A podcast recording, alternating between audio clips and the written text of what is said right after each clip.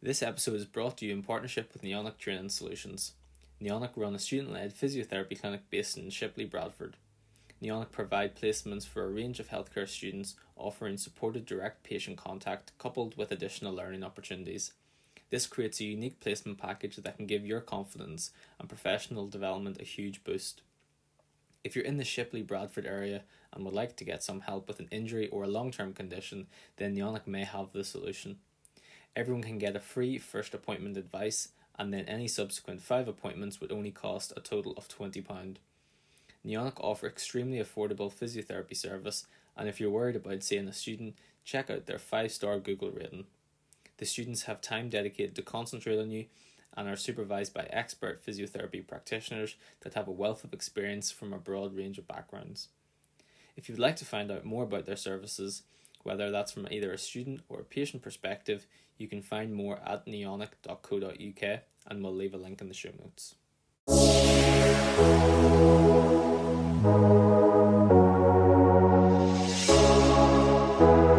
Okay, so today we're joined by two newly qualified physiotherapists who both graduated from the University of Bradford this summer. So we're joined by Esme Dodwell and Meg Brown. So, hi guys, welcome to the podcast. Hiya. Hi, Brad. Thanks for having us. Yeah. Okay, so just to start us off, I just wondered um, what have you both been up to since graduating? So, Esme, we'll start with you. Um, since graduating, uh, went and did a five week sort of like international placement in the Philippines. Uh, when we came back from there, um, I was just a gym instructor, and then I started my band five rotational uh, physiotherapy role with Leicester Partnership Trust. So Oh, yeah, and then I've been doing that since. Yeah. Cool. What's your first rotation? in long term conditions, so pulmonary rehab and cardiac rehab. Awesome. How are you getting on? You getting on all right? Not, yeah, not too bad, thanks. Yeah, I'm sort of about four, three, four months in now, so um, finding my feet a little bit now. Um, it's good, really enjoying it. Oh, awesome. Good to hear. And Meg, how about yourself? Yeah, so I um over the summer I've been working with Lancashire County Cricket Club and I was also part of the hundred with the Manchester Originals. Um so in that I sort of worked across both the men's and the women's teams, um supporting the lead physio with recovery um to make sure the lads were fit to play basically. Um and then I've just accepted a band five rotational position with Northern Care Alliance. So I'm hoping to be starting that in the next couple of weeks. Awesome. Sounds really good. Okay, so um, I'm sure as you both know, but for the listeners, um, this podcast episode is going to look about um, looking at dissertations again. Um, so you two both did a research project. Um, so can both of you could you just introduce sort of what you did, why you chose that title, and why it's important to you? So Meg, we'll start with you. Yeah. Um, so my dissertation was on the impact of COVID nineteen on the learning experiences of physio students. Um, so I chose this topic because obviously when we came to pick our titles and things, it was obviously quite relevant. We were currently in the pandemic and we were obviously going through that as students. So I felt it was quite relevant to us. We'd obviously experienced quite a lot of changes to our learning through the pandemic. Um, and it, for a lot of like my peers, we all found it quite challenging. So I thought it'd be quite interesting to sort of look into what those changes were and the impact that it had on us throughout COVID. Um, and obviously, when I sort of did some background research, there wasn't anything similar within physio. There was some research in nursing students and medical students, but nothing specific to physio. So I thought it was going to be quite interesting. Okay, and Meg, is there any um, other sort of parts to conducting um, the research project that you'd like to add on to that? Yes, I think for us at our university, we obviously had to do um, a research proposal of the pri- year previous. Um, so obviously part of that is putting together what you actually want to do for your research, so how you're going to conduct it. So whether you're going to do a questionnaire or a focus group or a mixed method study. Um, so part of the proposal included actually doing a draft questionnaire for myself because that was what my study was based on. Um, and obviously, as Esme already mentioned, putting together like participant information and a consent form. Um, and then once you've actually got your ethical approval, it's a case of obviously finalising how you're going to conduct your research before you then go out and sort of get your participants. So for me, I did a pilot study as part of that, um, and then obviously went on to then recruit my participants um, through sort of like social media channels and also using my lecturers to send out emails and things to try and get people involved. Awesome. I think we just lost we've just lost Esme there, but um, we'll see if, we'll see if she jumps back in.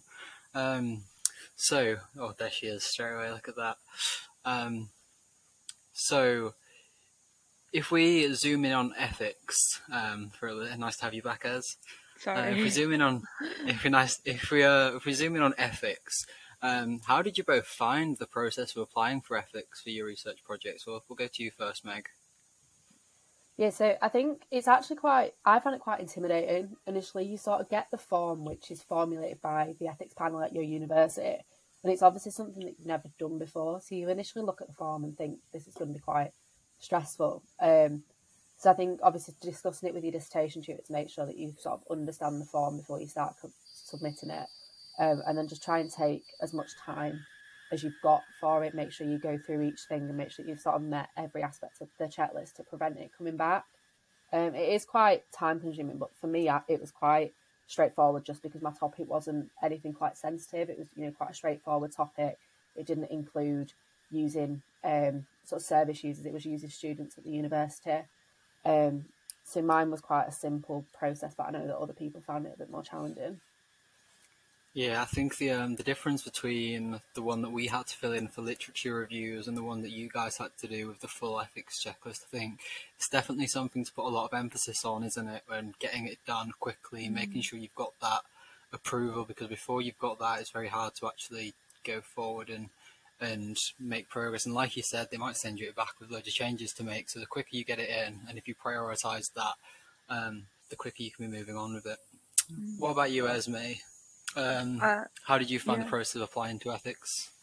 Long as well. Can very much uh, agree with Meg on a lot of points there. it's a long process and it is it can be kind of daunting. You know, when when you speak to your sort of dissertation tutor and they sort of start to tell you what kind of things they're expecting for your ethics, you know, you start to realise the sort of like sheer quantity of work that's sort of like coming, if that makes sense. Um, it was one of those things that when I was discussing with my dissertation tutor, they sort of said just start it over summer and just just get cracking with it. Um, just because we need to get this in before realistically I started my fourth year. Um, so yeah, very very lengthy process, and obviously there's a lot of things that you sort of had to include, um, as I sort of mentioned earlier. So um, once once that was done, um, again, like Meg, you just got to get it in, try and do it as, as well as you can with the first sort of time you submit it. Because again, if you if you don't, you know, meet all the criteria, I know I had um, some slight wording problems the first time I submitted it, so I had to just clarify that I was doing a discussion instead of an interview on on a couple of my pieces, and then finally it was sort of like approved. So yeah, but yeah, no, it's it, the, the the biggest thing there is like if you're doing something like what what we did at uni, just try and get it done as soon as possible, um, if you can, because it just helps in terms of the long run.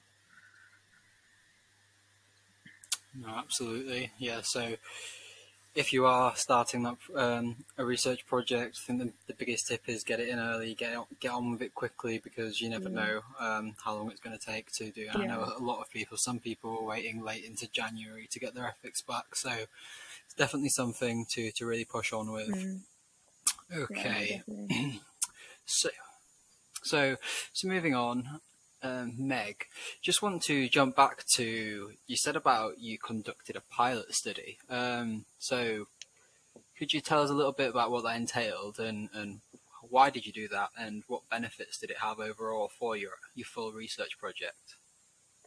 Yeah, so uh, part of my pilot study was that, that I wanted to sort of test my questionnaire um, on sim- a similar group of students, but not my actual target population. So for myself, I submitted it to um, other students at the university, like that were on the same course but weren't sort of in my inclusion exclusion criteria. So for me, it was students that hadn't experienced learning like prior to COVID, so they couldn't be included. Um, so obviously they were similar in the sense that they were still students. So it meant that they would be able to answer the questions. um, but just weren't included in my actual population. Um, so by doing that, it actually provided me quite a lot of useful information in terms of like the wording of my question, the layout of my questionnaire, um, sort of tell me whether there was anything that needed clarifying so that people could fully answer the questions. Um, and it also allowed me to make changes to my questionnaire to support students with learning difficulties. Um, so people with dyslexia and other sort of learning conditions like that. Um, it's something that I hadn't thought about because it's not something that I suffer with myself.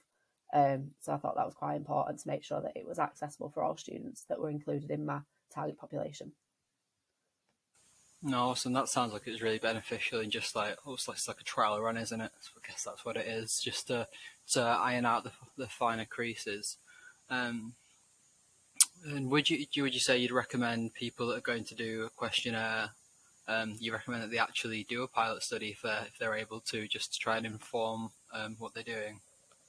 Definitely, I think if you've got the time um, and your sort of time frame allows for that, then I would definitely try to include it. Just because it meant that I could sort of reconsider some of the wording, make sure everything was really clear um, in what I was asking. Um, and it just provides you with some really useful feedback and anything that you might want to sort of take out or change just before you put it out to make sure that the answers that you get back are really in depth and sort of meet what you want them to meet. So you're getting answers directly to that question and not something that's confused with something else. Yeah, I think a lot of students can um, kind of go to their supervisors and be like, "Can you give me feedback on my questionnaire?" But ultimately, running a trial run like that is going to give you more more feedback and more tips for than than your supervisor is able to um to to give you. Okay, um, Esme. So you had you had a focus group rather than um, handing out a questionnaire, which mm. which is really really good, and not many students are able to organise focus groups for research. So how did you how did you go about organising that? Um, so I spoke to we have uh, someone who's sort of expertise in in the patient group. So I was initially looking at using a couple of the patients from our university clinic. Um, so we have a gatekeeper, so someone who looks after the clinic, Jamie. Um, I went to him initially to just sort of see in terms of in the patient records, did we have anyone appropriate? Um, I know when we were all students and we were sort of like doing our placement there, we had a couple of people that would have been sort of deemed appropriate. You know, sort of after having a look through the patient group, uh, sort of realised um, post COVID, which is when I was doing it, there were not as many people that sort of like stroke patients had returned back to the clinic, and in terms of contacts, we couldn't get hold of them. Um, I think we had about two which weren't as relevant. So I was then sort of signposted to a stroke group that were connected through the university clinic um, by Jamie. So I got in contact with them um, and then I went over to have a, a talk, sort of introduce myself and what my research was about, uh, just to sort of like see whether people would be interested in taking part. Um, luckily, most of them were sort of very interested and wanted to sort of help out and in terms of sort of share their experiences uh, for my study. So we sort of arranged a date um, where, well, obviously consent forms and information forms were handed out, obviously all clinical. Um, but once I sort of like got those back, we arranged a date and um, we uh, sort of conducted the focus group discussion. Um, but yeah, no, very similar sort of wanted to add on to Meg's point as well. Um, in terms of like piloting, I also piloted my questions that I was going to give to my focus group as well. Um, that again helped me massively just because in terms of just refining those questions to make sure that they were sort of like really easy for sort of my patient groups to understand uh, massively helped out um, just give me a moment. I've lost my thought. Um, uh, Are you all right? I've lost my train of thought. um, uh, we're talking about pilot piloting the, yeah, the questions. No. It's all right. It's gone. But yeah, piloting the questions did help. Actually, help and like when I actually did deliver, just because there was just a couple of things that I didn't think about, and you can't really prompt the patients too much. You want the focus group discussion to be sort of nice and fluid and other people to be sort of bouncing off each other. So having those questions sort of like as good as I could get them definitely definitely did help. So I'm sort of not adding my own personal bias into prompting them. You know, I'm not I'm I'm getting the answers that I I needed from the questions and not what I I expected. If I'm, I don't know how yeah. to quite say it, but yeah. Yeah, it's almost if you start prompting them, you start adding researcher bias into yeah, into your so, questions, and then it's just not conducted correctly, and you're going to start influencing what they say, and then you Mm. influence your results, and then it's very hard to extrapolate it and apply it. So yeah, Mm. um, it's, re- it's really good that you do that, and they Mm. the pilots the piloting the questions. I think it's just it's, it's so useful because although you could think that you've got the perfect question, as soon as you ask it to somebody, they could start answering a Mm. completely different question. So making sure, especially with a group like stroke patients, that they're actually going to answer um, what you're looking for, and that the question is actually tailored to the an- the sort of answers Mm. that you're looking for, and that you're getting the right information is relevant to your study. So yeah, Mm.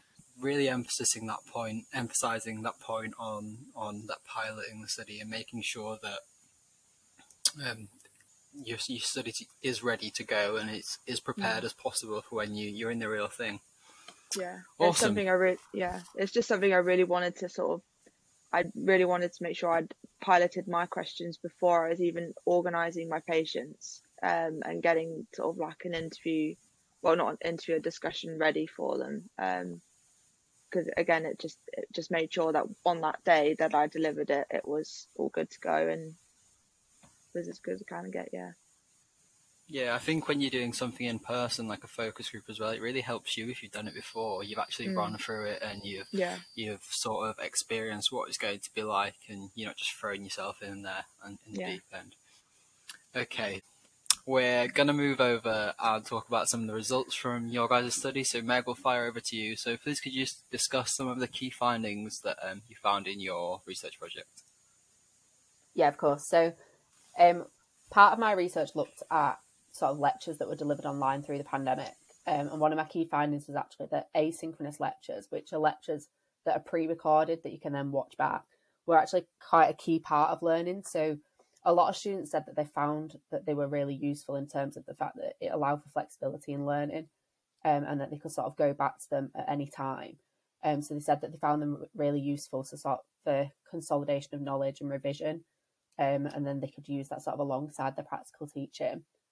Um, another finding that I found was that face-to-face tutorials were better than online tutorials. So one thing that our university used was just sort of group sessions that were delivered online, um, sort of in small breakout rooms in little groups. Um, and a lot of students reported that they found that they were actually really difficult to engage in, that a lot of students didn't engage in them, that they had their cameras off through sort of those sessions. Um, and many felt that online tutorials just didn't provide the same sort of sense of community that a face to face tutorial provided. Um, and obviously, for physio students, that's quite important. We're usually quite a social bunch. People like sort of bounce ideas off each other and work in groups. So having those online didn't really work as well as face to face. Um, and we, are, yeah, that's it. No, that's really interesting because um, physio is usually a really interactive environment, um, and when we're in the lecture halls, we you're making friends, you're forced to work in groups. Obviously, it's um, it's just the nature of what, of what we're studying and what we're doing. Um, so it's really interesting to say that people did, didn't actually prefer the, the synchronous lectures and that actually preferred the flexible learning. But I suppose it's re- really hard to recreate that that feeling that you have in class when you're in person. So yeah, it's it's, it's really interesting. Yeah, so one of the things that obviously was mentioned was that synchronous lectures were sort of better than asynchronous in the sense of that it was more like a live lecture, like it was more like going to university, and that it allowed for people to still have that social interaction um, and still allow for them to ask questions. Um, but the point with asynchronous was that they could then go back to them. So some people mentioned that they might actually be beneficial for things like pre-reading. So then they would then go in and still have a live lecture on sort of a similar topic or to build on the pre-reading, and then they would be able to consolidate that knowledge and go back to it. No, yeah, that's that sounds really interesting. I think um, a lot of universities will will keep some of the the um, sort of learning techniques that we had to adapt to over COVID because some of them were effective, and I think they'll start to build in a mix of asynchronous pre-recorded lectures as well as the, the online lectures, which uh, the live lectures, sorry, um, which are in person. Yeah, really, really, really interesting. So we'll fire over to you, Esme. Um, so would you be able to discuss some of your key findings? Yeah. Um, so a couple of things that I found from my focus group was that a lot of the patients were quite fearful during this time um, and confused um, just because of the different sort of advice that they were given and there wasn't a lot of clarity in terms of you know most of the um, feedback they were getting was from the news and sort of like that can be seen as kind of like scaremongering. So it's like it's always chopping and changing. Um, there was not a lot of support in terms of from health professionals during this time. And i'm more referring to like the sort of the initial start of lockdown. So obviously when all the services all the services are closed um, there was like not a lot of health professionals available to sort of like help talk through sort of like what to expect during this time um, so sort of a lot of patients felt quite isolated. Um, you know, you got to think, well, some of my patients that I'd spoken to lived by themselves. The only sort of method of contact they had was sort of like either through FaceTime or just normal calls. So they were isolated to themselves at home. Um, and so for that, you know, it's quite scary. You know, you, you start to feel alone, isolated, you know, there's a there's a lot of things that you're having to then start to experience by yourself. Um, physically, I mean, right sort of at the start, we were sort of restricted to sort of an hour, if most, um, of exercise as well a day. So a lot of my stroke patients have sort of said that wasn't enough time for them to go out and exercise. Um, so, you know, in terms of some of them had um, physical difficulties in terms of mobilizing as well. So, like by the time they got themselves ready outdoor, sort of down the road, it was pretty much time for them to come back. So, I mean, a lot of them sort of experienced reduced amount of physical activity, uh, coupled with the fact that the sort of services had sort of stopped and health professionals sort of weren't as uh, sort of accessible. Um, you know, in terms of physical mental decline there was sort of a lot of them had sort of mentioned they'd noticed that um they sort of had sort of said uh, that things like zoom teams um once that had sort of started up it was sort of really beneficial in terms of contact because it allowed them to then meet up with sort of other people in in their group in terms of the stroke stroke group um sort of then get in contact with health professionals um, I mean, during this time, like GP surgeries were just gone to priority patients, and that was it in terms of general require like um inquiries about a long term stroke condition. You know, they weren't seen as much as a a priority, so that was. I think a lot of them found that hard, but uh, yeah. So my big point was, you know, electronical devices and, and those forms of communication were really beneficial, but otherwise it was quite a scary and challenging time, you know, f- for them.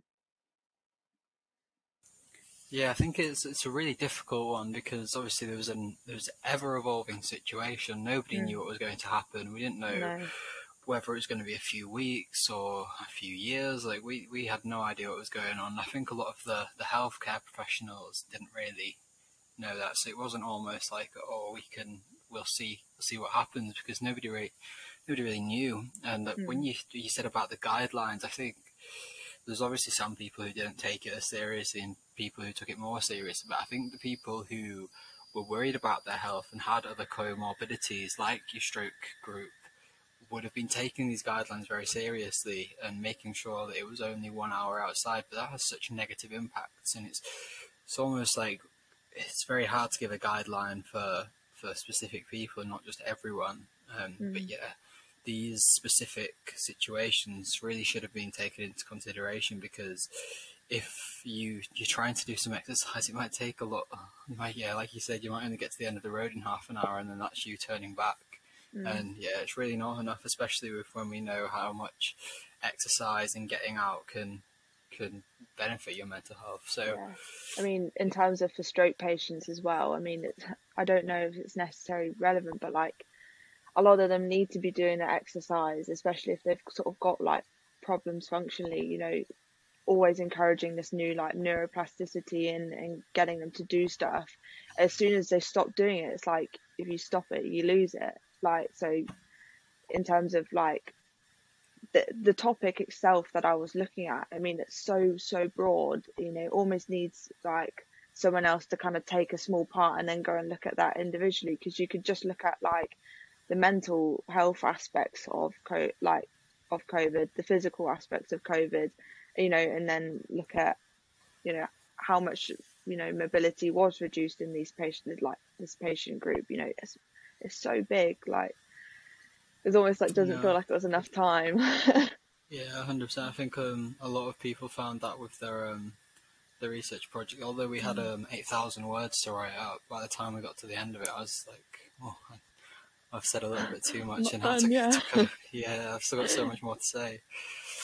Okay, so just thinking back to that, what do you think the, the biggest factor um, that affected the, the stroke patients? Was it the not being able to get out as much? Was it the the isolation? What do you what do you think from speaking to those patients? I think the biggest thing and the one thing that they sort of mentioned the most was the isolation. A lot of them, again, you know, lived by themselves.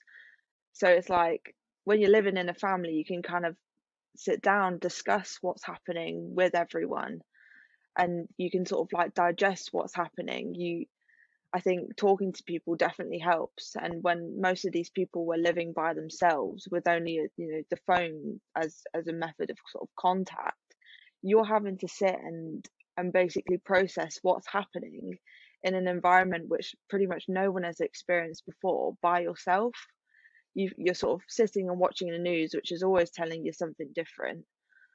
And, you know, these people are having to, to think about it and sort of process how that's affecting them. I mean, the guidelines, like we mentioned before, are always changing. So it's like, what is the new the new norm every week? And, you know, we don't know how long this will last. And you think doing that by yourself it's quite it's quite challenging and it's quite it's quite scary because you've got no one really to talk talk about that with um and i think with the lack of information like in terms of clarity um especially you know you can't just call your health professional up and go you know this is this is what i'm struggling with i need some help it wasn't really that easy like a lot of them well a couple of them had mentioned that they could have almost done with a lot of hospitals started sort of setting up um, COVID hospitals. We almost in a way needed a hospital where if you had sort of got like a long term condition you could go to. I know this is all like in a perfect world, but like, you know, that's kind of what they needed somewhere they could go and talk and sort of like get the help that they needed with with their sort of like their problem. No, that was one of one of the questions I was going to ask you, and it was it was what could we have done differently to, to help support these these chronic patients? But like you said, um, that place for people with long-standing conditions to go to. Um, do you think that there was anything else that we could we could have done to support these patients? Um, yeah, no, I think, um, I think in terms of just maybe setting, it, it's hard because l- sort of a little bit later down the line we had telehealth set up. Um, so if we're talking in terms of like immediately, it would have been quite nice to have, um, maybe a- telephone line or something like that where they could ring up and get in contact with a health professional just to discuss like or an expert uh, just to discuss what's happening and in terms of managing their condition along with what's happening sort of right now. Um, or maybe something like an information pack because a lot of them had sort of said when covid happened they had nothing. They had no information providing them with sort of like any guidance in terms of their condition and how to manage it during this time and i know it's one of those things where we we don't know what what was going to happen and what the next thing was going to be but just in terms of like managing your condition at home, sort of like exercise wise, just just anything in terms of information on what COVID is or, you know, how manage your symptoms, how you know, who to get in contact with if you're struggling. that would have just been really quite beneficial for this sort of like patient group. Um, but so most of that sort of Yeah. got set up later down the line. Well, Um, yeah. But that immediate, they could have just done with that, that some switch up, yeah. information. Yeah, I Mm. think the NHS has, has learnt a lot from the pandemic, and um, I think we've changed the way, uh, especially with physiotherapy, the way we perceived that we could actually make a difference for people. I always thought we had to be face to face, and it turns out you don't have to be, um, and that a little bit of support. And I know the, the NHS was under tremendous amounts of pressure initially, yeah. especially for physios. Everybody was getting redeployed. Um, but yeah, that, that like that thought about actually what are our patients going to do in this time, um, and maybe some of us shouldn't all be redeployed to that because there's still a lot of people that need our help, um, and we can still do that. We're just going to have to do it Mm. remotely. But yeah, awesome. Yeah, it's it's a hard sort of it's a hard thing, isn't it? Because like obviously, I I know like during the time you sort of see the stresses that you know the NHS and, and health services got put under during this time, so it's always like. Yes, I you, we could have done this differently, but like you know the situation we were in was just yeah the situation was crazy. So it's it's you, there's no like Yeah. perfect yeah Yeah, it's, it's in a perfect world, isn't it? And hindsight's such a great thing that we could look back and say. But I suppose it's the, the learning processes that we can we can come from. yeah absolutely Awesome. Okay. So, um, just generally for both of you, um, sorry, Megan, I haven't been been speaking in a while. Um, if you were to to undergo this process again, um, so completely starting, you're going into your final year again. Is there anything that you would do differently? And Meg, we'll we'll start with you. Um, I think for me, sort of maybe refine my questionnaire a little bit more. Um, so once I sort of got into the process and sort of got probably to January, February time, I realised my questionnaire was quite long. It had four sections. There was quite a lot of questions involved. So I think I'd probably make it a little bit more specific to one area of teaching, possibly. Um, just because by the time I came to analyse my data, there was so much to sort of go through and then try and present it. And because it was there was like qualitative and quantitative data, like trying to sort of visualize those for my project, and then obviously for my um, article afterwards, there was obviously quite a lot of information to condense and sort of get through.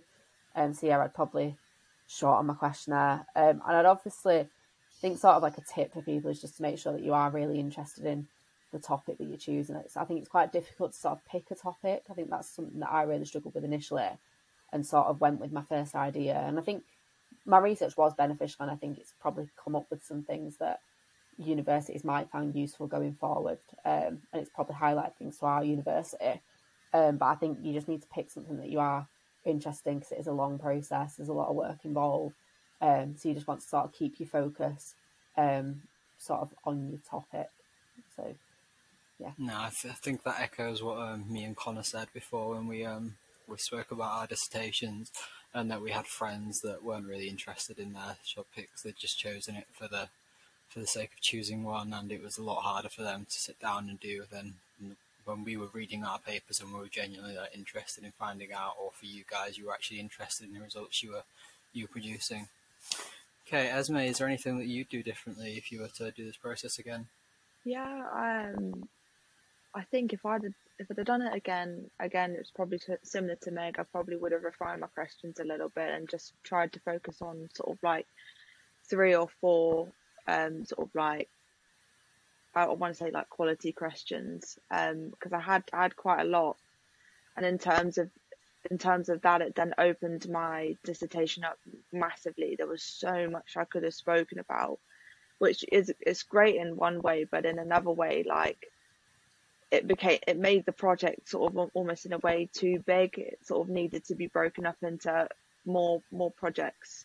Um, I mean, otherwise maybe I would have would have been nice to do more focus groups, get in contact with more uh, a sort of a wider patient group. You know, more people. That would have been really nice um, or spent more time over a set couple of days doing some interviews. But um, otherwise, you know, like it's it's one of those things I'd never done a focus group before, so like just kind of happy I did it. no, hundred percent. I think um, the the possibilities of research are endless, and mm. you can make it as big or as small as um, you want. But I think yeah, the f- thing that's come across from both of you there is that you can you could have one sort of small area, but it breaks up into so many different areas and it mm. opens up so many different things. And I think that ties it back into the piloting as well. So if you could if you could go back and you've got these sort of pilot questions and they start you start to think, oh, I'll change that to get that. But then if you actually realise like look how much I'm trying to cover here. Yeah, Should I focus on this? Should I actually break these questions down into more specific questions and try and get better answers? So I think it's like that when you do a pilot study, you're you need to realize why you're doing that pilot study. You're doing it so you can improve it, make your life easier, get what you actually want to do. So don't just kind of do a pilot study for the sake of it. If you're going to do it, make sure you're getting the most out of it. Make sure you're you're doing it with reason. Make sure you've set yourself your goals for it, and you can like your aims for your project are completely changeable throughout the whole thing. So you can change what you're doing. So if you do your pilot study and go, "Oh my god, this is a lot," change your aims, choose a one bit, change your title, change everything. It's your research. You can, if you find a, a slight spin off that you find even more interesting, go for that. It will probably make your life mm-hmm. easier in the long run. I think one of the things that I like didn't notice is when I picked my question, I thought, wow, I think this is really specific. Now, I've West Yorkshire stroke group long term. Like I thought I'd, I thought I did it, and then as soon as I started doing my question, sort of exploring it deeper in terms of getting the qualitative data, you're like, oh crap, I should have refined this a little bit more, which, yeah, it was just, it was, yeah, it's alright. Yeah, I think, yeah, I think it ties back to the get started early as well. Absolutely, you, yeah yeah, if you if you if you're doing this process in February, there's not that much refining you can you can do. But if you've got it mm. well done before Christmas and you're starting to refine, you can be doing your focus group in February, March, and you're still able to to get your your turnaround. Um, if that if you May is your um your submission date, but if you're leaving it until after Christmas and then you're starting to refine, you're just not gonna you're not giving yourself the time on top of placements, on top of every other thing you've got to do. And the final year is is a is a big stress. Everyone, everyone will know that. Um, okay, guys, I think that kind of kind of brings it to the end of what I kind of had for you. So, do you have any more tips or any just general advice that you'd like to give to, to students conducting a primary research project? Um, either yeah. of you. Big biggest point for me is get it started early. Like get your ethics done sort of over summer have a list of things that you want to do. Ideally, you could pro- you could probably get your background written pretty much bef- before you you start within reason, um, because then it sort of just helps sort of build the discussion and what kind of things you're looking for. The, the more you can prepare for this, the easier it will be. Sort of, you know, if you've got your ethics done, ready to go, you know, you're looking for participants, you're conducting a group and then you're off, you're great. Like, you know, helps so much when you sort of, again, managing placement and, you know, other assignments you've got around sort of like university life. Like, so, yeah. Yeah, you can never be too prepared. Yeah. How about you, Meg? Anything else or just echoing that? Yeah, it's pretty similar to be honest. I'd just say like just try and stay obviously on top of the workload. I think once you sort of look at your ethics in the summer, you think, oh, this is quite a lot of work. So I think if you can sort of maybe put together a bit of a projected timetable, discuss that with your dissertation supervisor, see sort of how long they would recommend for certain things, and then just try and obviously stick to that. Like Esme said, get things done early. Don't leave it till sort of towards the deadline, um, and just try and get. I'd say try and get a draft done quite early and get that in for feedback. I think the more feedback you can get, the better. We were fortunate that we were allowed to submit each section once, so we are virtually you're allowed your whole dissertation to be read once. Obviously, that might differ between different universities and things, but I think the feedback you get from your supervisor is ultimately going to reflect in your final research project and the grade that you ultimately get. So I think it's mm. quite useful to get that drafting early and get some hey, I, w- I wish I'd have known about getting feedback in every section. Don't, don't know yeah, where I saw that.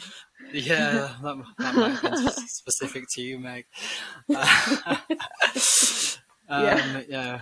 Okay. I think uh, one thing we we both you just kind of skipped over there, but also the importance your supervisor plays. Um, Mm. Talk to them. They're, they're there to help you. Don't be pestering them with little simple questions that you can you can work out by yourself. At the end of the day, it's, it's your research project. You're you're working at a high level now. You need to be doing your own work, but have a good relationship with your supervisor. They're marking it. Get to know what they're looking for. Get to know how they want you to present it. What just yeah, everything is related to them, and work with them. Better partnership, just like with your patients. If you can work with them nicer, every, everything's happy. Everything's happy. Yeah. Suns, I think sunshine some of the feedback that sorry i think some of the feedback i got from um, my supervisor was that i went to the meetings prepared so that's something i'd recommend like make sure you know what you want to talk about make a list sort of go to that meeting prepared so that you then use in the limited time you've got with them to make sure you're getting everything you can out of that meeting Yeah, a different a different point as well.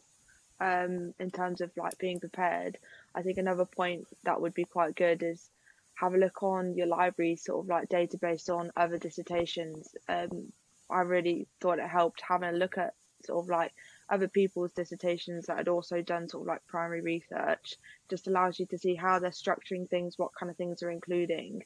Sort of like gives gives you that nice kind of this is okay what my dissertation will hopefully look like come you know when I submit it. It sort of like makes the whole task look slightly less overwhelming when you've got someone there to sort of like go that's kind of a, a guide in a way. Um yeah. Yeah, awesome. And just add to that, um, don't just look at one. Yeah. look at multiple. a few. T- yeah, take good bits from each one. Um, don't just set your structure just based on any one. But yeah, look for a few, see how they've all done it. What what, what do you like about it? What do you not like Mm. about it? Make your own plan, make it unique to you. But yeah, definitely use something to guide. Awesome, right guys. Thank you both for, for coming on and talking about your research projects and giving tips for the students. think it will be very useful. Uh, yeah, thank you for coming on, guys. Yeah, thank, Thank you